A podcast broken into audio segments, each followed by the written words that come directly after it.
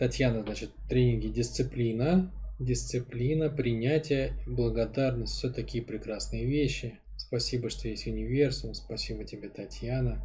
Слава, правильно ли я понимаю, что корень всех ограничений и возникающих сложностей в раскрытии своего потенциала кроется в готовности прожить свое бессилие и несостоятельность какой-то своей роли? Ну, мне надо подумать, слушай, так сходу сейчас. Ладно, когда сейчас я дочитаю, может быть. Как только ты доходишь до невозможности выбора в своем состоянии ничтожности и проживаешь это, появляется ресурс ощущать опору источника внутри без всякой навязанной и мешающей реализовывать желаемые шелухи. Так, давай как бы попробуем это оформить просто. Значит, правильно ли я понимаю, что главным ограничением является неготовность прожить свое бессилие? Потому что если ты готов прожить бессилие, то дальше некуда, да? То есть это последняя остановка. Это последняя остановка, которая отделяет тебя от счастья. Нет, не могу согласиться на 100%. Это половина ответа. То есть часть ответа находится внутри, и часть ответа находится снаружи. Вот та, которая половина внутри, это про бессилие. Действительно, человеку, понимаете, человеку очень важно допускать состояние бессилия, уметь быть в нем, проживать его, быть полным нулем, вообще никем, просто пустотой. Потому что тот, кто сумел это прожить, он больше не боится этого. А все остальные всю жизнь бегут от этого. А ты вот как бы всю жизнь бежишь, чтобы что-то не произошло, да? От какого-то состояния, от какого-то страха, от какого-то человека, воспоминания, от какого-то переживания, от какой-то эмоции. Ты бежишь, бежишь, бежишь всю жизнь, да? Оглядываешься, оно рядом, а ты бежишь, бежишь. Что надо сделать-то?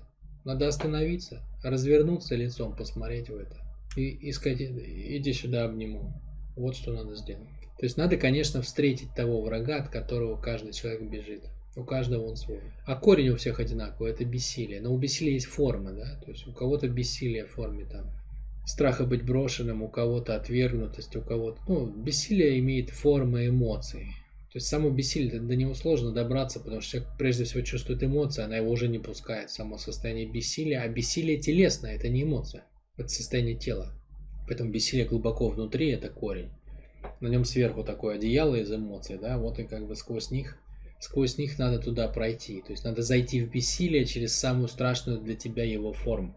И если ты туда зашел, и ты побыл, и ты дал жизни себя, условно говоря, раздавить, распластать, проехаться по тебе гусеничным танком, вот если ты вот это все дал с собой совершить, дал, позволил жизни, условно говоря, да, в своих ощущениях, сделать с собой то, от чего ты бежишь всю жизнь, то, по сути дела, ты освободился от этого. Потому что как бы все бегут от этого, а с тобой это уже было. Ты как будто уже умер, да? То есть вот эта диалектика, что чтобы хорошенько упасть, надо хорошенько взмыть вверх. И чтобы спуститься глубоко, надо как бы изначально находиться высоко. Вот чтобы как бы быть свободным, надо сначала умереть. Это вот это и есть такое, да. В теле это именно вот так. Вот это делается у нас в проекте про перепроживание. У нас есть два типа перепроживания, как есть два типа боли, да, эмоциональная и физическая. Соответственно, у нас есть два типа перепроживания. Есть перепроживание эмоциональное, оно у нас есть в практикуме. У нас есть такие простенькие практикумы. Практикум — это занятие по 3 часа, строго тематическое, там, проработка эмоций таким-то способом. Там, эмоциональное перепроживание, есть такой практикум у нас. Ну, он называется как-то по-другому, но там, я не помню уже. Но там есть техника. Есть там перепроживание, не перепроживание, а практикум завораживающая цель, возбуждающая цель. Есть там другие типы. Про тело есть практикум, про эмоции есть практикум, разные. И вот там у нас есть технология эмоционального перепроживания. Это вот чтобы одеяло снять, да, то есть это такое первое. Первое более простое. А есть вот прям такое перепроживание пожестче. Такое глубокое телесное, вот где прям вот это происходит, где ты даешь жизни сделать с собой то, что от чего бежишь всю жизнь. Вот это наш тренинг «Ключ к лёгкости».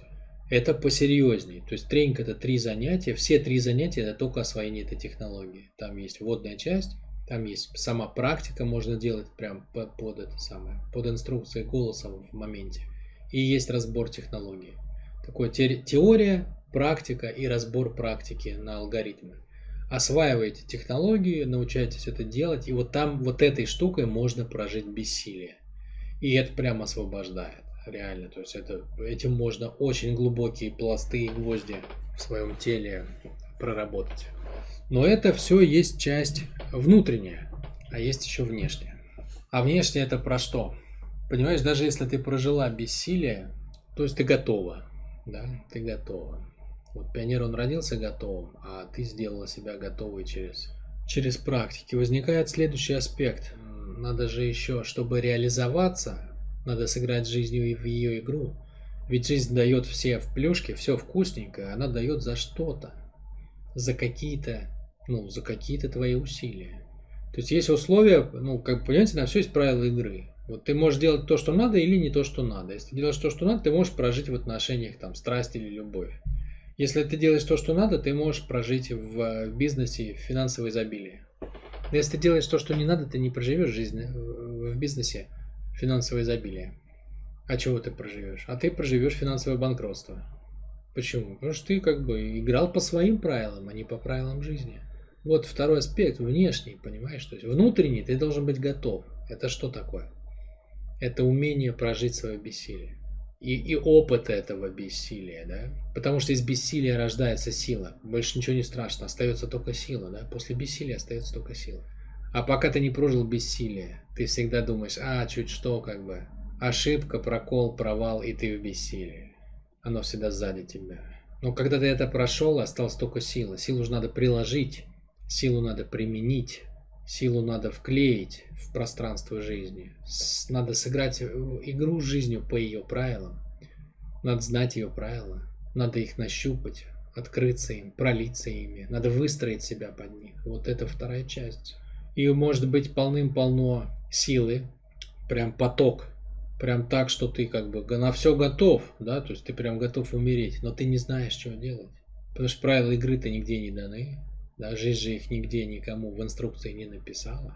Вот наш проект во многом, Юневерсум, это готовые инструкции к правилам игры в разных сферах. Да? Как отношения строить, как смысл жизни познавать, как пережить жизнь через благодарность, как вот это сделать, как вот то сделать, как дисциплину настроить. Да? То есть это все инструкции, куски инструкций.